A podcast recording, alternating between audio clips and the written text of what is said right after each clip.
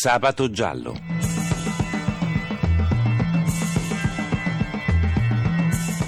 Casi irrisolti, misteri, delitti.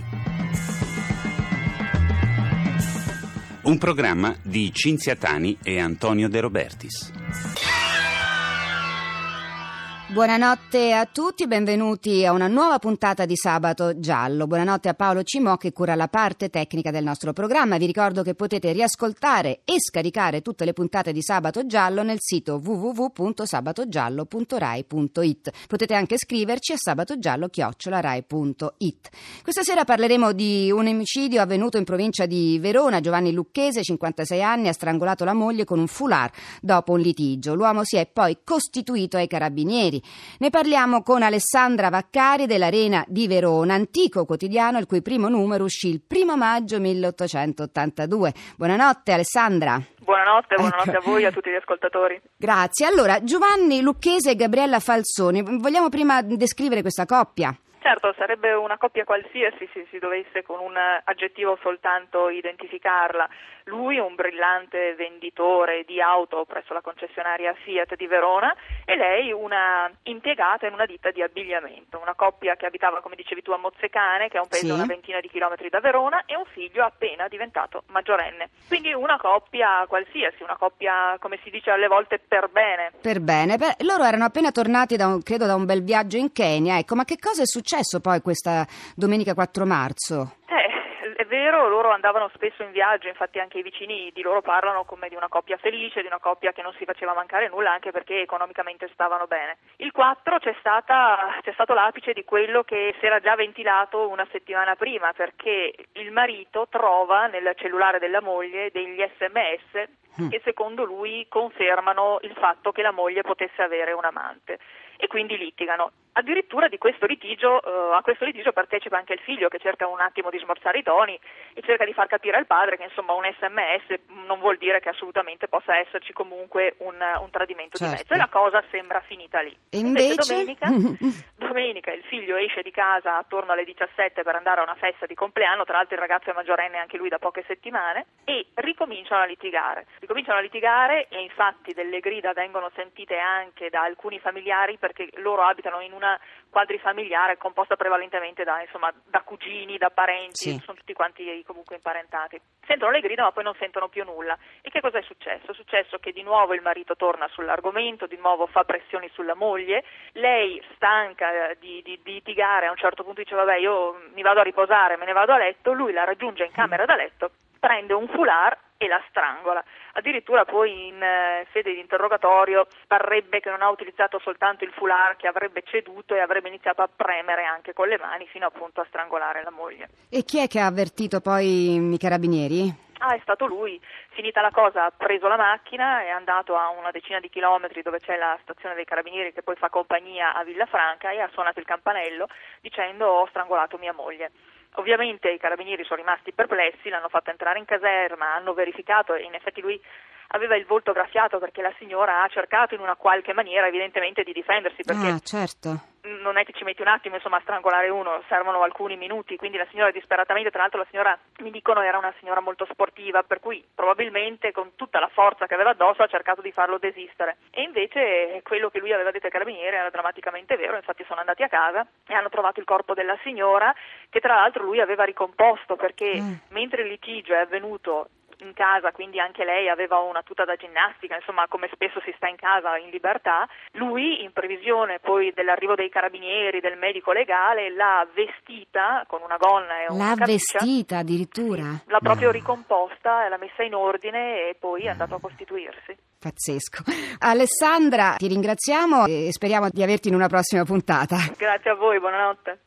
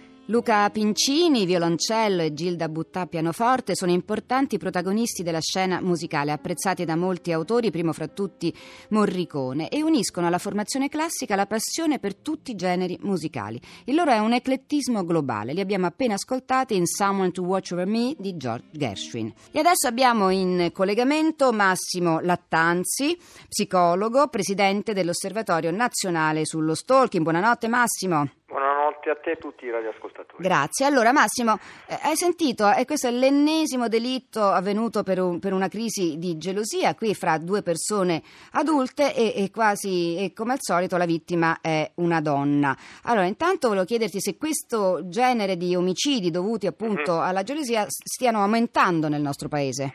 Ma è difficile dire stanno aumentando meno, di sicuro stanno emergendo, anche grazie alla legge sul, sugli atti persecutori, perché gli atti persecutori sono forse quegli atti che spesso hanno origine a seguito di una separazione, un abbandono, comunque eh, mi permetto di dire più che gelosia, queste persone sì. eh, odiano, non accettano la perdita dell'unicità e l'esclusività del rapporto, mm. che paradossalmente è più forte. E proprio per questo volevo dirti che non, non, oggi, ma ieri abbiamo avuto notizia, purtroppo in mass media ci hanno dato notizia di altre due donne. Scomparse che probabilmente sono state uccise da alt- dai loro partner e quindi, perdonami il termine, sta, stiamo avvicinandoci sempre di più a una mattanza.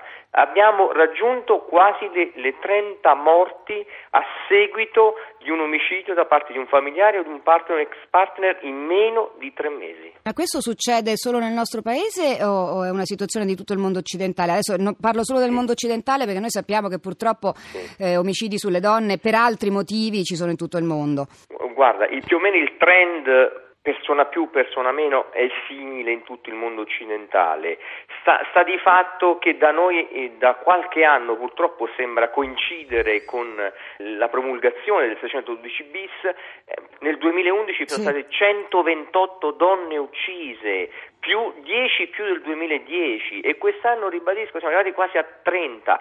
Se non si opera con un percorso di risocializzazione per queste persone, per i presunti autori, il ciclo della violenza e dell'omicidio non si chiuderà mai. Dobbiamo cambiare la cultura e gli strumenti e le strategie per in qualche modo contenere questi omicidi. La legge che hai citato adesso contro no, le persecuzioni sì. purtroppo ha portato eh, paradossalmente a un aumento dei delitti. Perché? Perché la persona che viene denunciata e che quindi viene fermata poi dal, dalla polizia, dai carabinieri, si irrita ancora di più? Cioè, come se volesse a quel punto fare il tutto per tutto? Diciamo più o meno sì, ci sono due o tre step differenti. Uno, diciamo che prima, non essendoci la legge, molte donne non potevano denunciare, non avevano lo strumento. Sì. Avendo lo strumento in mano, adesso è giusto che sia così e per fortuna che esiste, certo. le persone denunciano. Quindi in qualche modo queste persone subiscono, passatemi il termine, una sorta di forzata consapevolezza. Mm e quindi dicono no, adesso veramente non solo lei andrà via o lui andrà via, ma io avrò la pedina penale pulita. E certi, il nostro centro di ascolto per presunti autori è attivo da quasi sei anni, abbiamo ascoltato 140 persone, molte di loro ci dicono che effettivamente se non mi avesse denunciato io non avrei peggiorato la situazione. E infatti, come tu dicevi benissimo, la maggior parte, non posso dire, ma un 30%, un caso su tre di omicidi, la persona che ha ucciso aveva già una, due o più denunce o ammonimenti o misure cautelari addosso. Ecco, senti, per concludere, ma io questo sì. argomento voglio trattarlo il più spesso possibile, queste persone che si rivolgono a voi sono sì. quindi uomini che eh, vorrebbero eh, cambiare, che vorrebbero guarire? Beh, diciamo che per certi versi anche loro sono vittime e in, in, questo se posso voglio ringraziare la Regione Lazio che ci ha finanziato il primo centro presunti autori qui appunto ah. sulla Regione dove cercheremo di estenderlo in tutte le province certo. perché nel 70% il nostro protocollo funziona, quindi io mi permetto di inviare questo slogan, lasciatevi aiutare, non fatevi condannare, non condannate anche la vita degli altri, certo. chiamateci che possiamo aiutarvi a uscirne. Grazie a Massimo Lattanzi, Presidente dell'Osservatorio Nazionale Stalking e a una prossima puntata. Buonanotte. Grazie, grazie buonanotte a voi.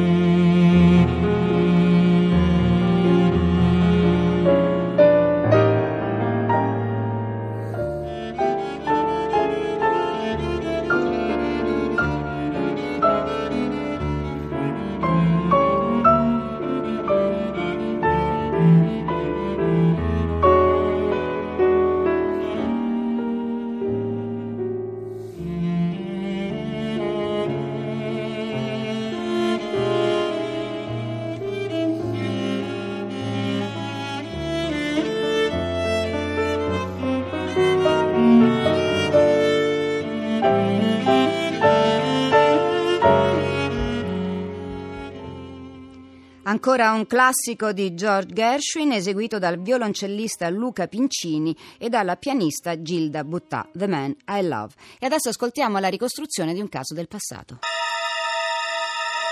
Un lunedì sera di dicembre, come tanti altri, buio e freddo. Anche a Gallicano, come in tanti altri posti, gli amici si scaldano ritrovandosi al pub. A questo pensa Vanessa Simonini, a una serata in allegria, mentre sale sull'auto di Simone Baroncini. Si conoscono da anni, sono amici.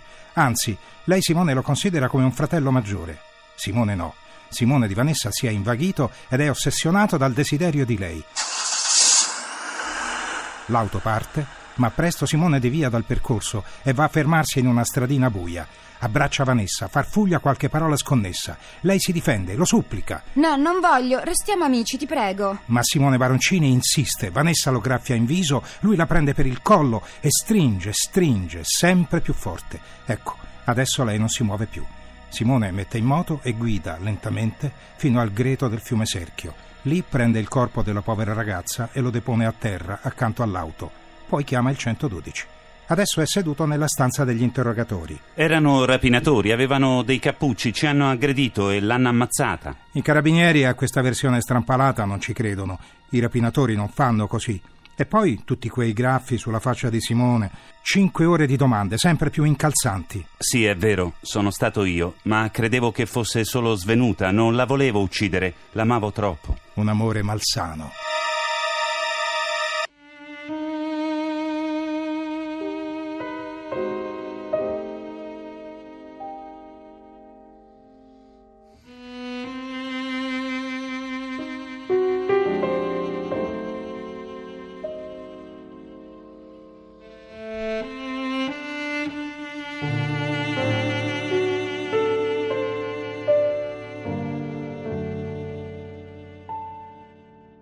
Finisce qui questa puntata, ringrazio Paolo Cimò che ha curato la parte tecnica del programma, vi ricordo che potete scaricare le puntate dal sito www.sabatogiallo.rai.it e potete scriverci a sabatogiallo.rai.it. Appuntamento a sabato prossimo, buonanotte da Cinzatani. Abbiamo trasmesso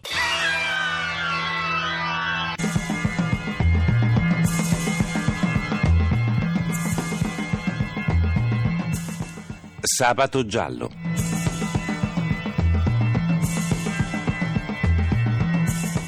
Casi irrisolti, misteri, delitti. Un programma di Cinzia Tani e Antonio De Robertis.